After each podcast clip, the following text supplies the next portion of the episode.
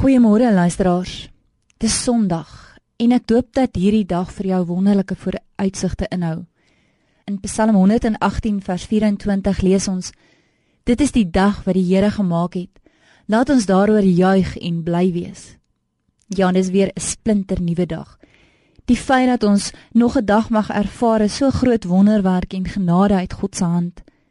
Ek glo jy soos ek moet jouself baie keer maan en vir jouself sê onthou een dag op 'n slag. Ek dink ons leef so baie keer holders te bolder dat ons die belangrike waarheid van een dag op 'n slag vergeet.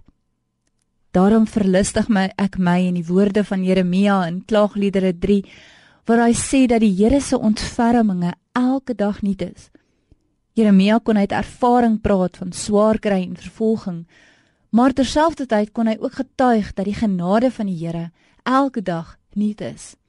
Hy sê daar is geen einde aan sy ontferming nie. Dit is elke môre nuut. U trou is groot. Die Here gee elke dag die dosis genade wat ons nodig het vir daardie dag. Elke dag se uitdagings verskil van die vorige dag se. Ons maak ons plannetjies, maar verrassings kom daagliks. En dit is dan dat ons moet weet die Here is in beheer. En hy het 'n nuwe genade, hy het nuwe genade, ontferminge vir elke nuwe uitdaging. Elke nuwe dag bring nuwe verrassings. Meeste is onverwags en onbeplan. Daarom moet ons ons beperkings besef en swaar steun op ons Here. Op ons eie kan ons net probleme optel. Maar hy het beloof om altyd vir ons uitweg daar te stel. Ons moet ons voorneem om in God se genade en krag te lewe. Die nuwigheid van elke dag en my laat besef hoe dankbaar ek behoort te wees vir elke dag se nuwe genade.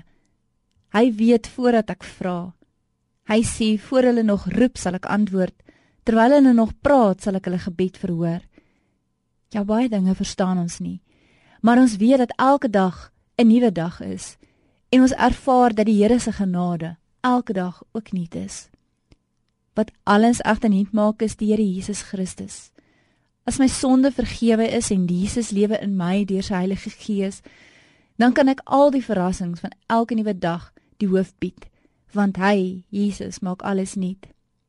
Elke dag is nuut en daar is genoeg genade om elke dag se probleme op te los, om elke nuwe situasie te hanteer en om elke dag wat ook al mag optuig, die Here te loof en te prys vir sy genade.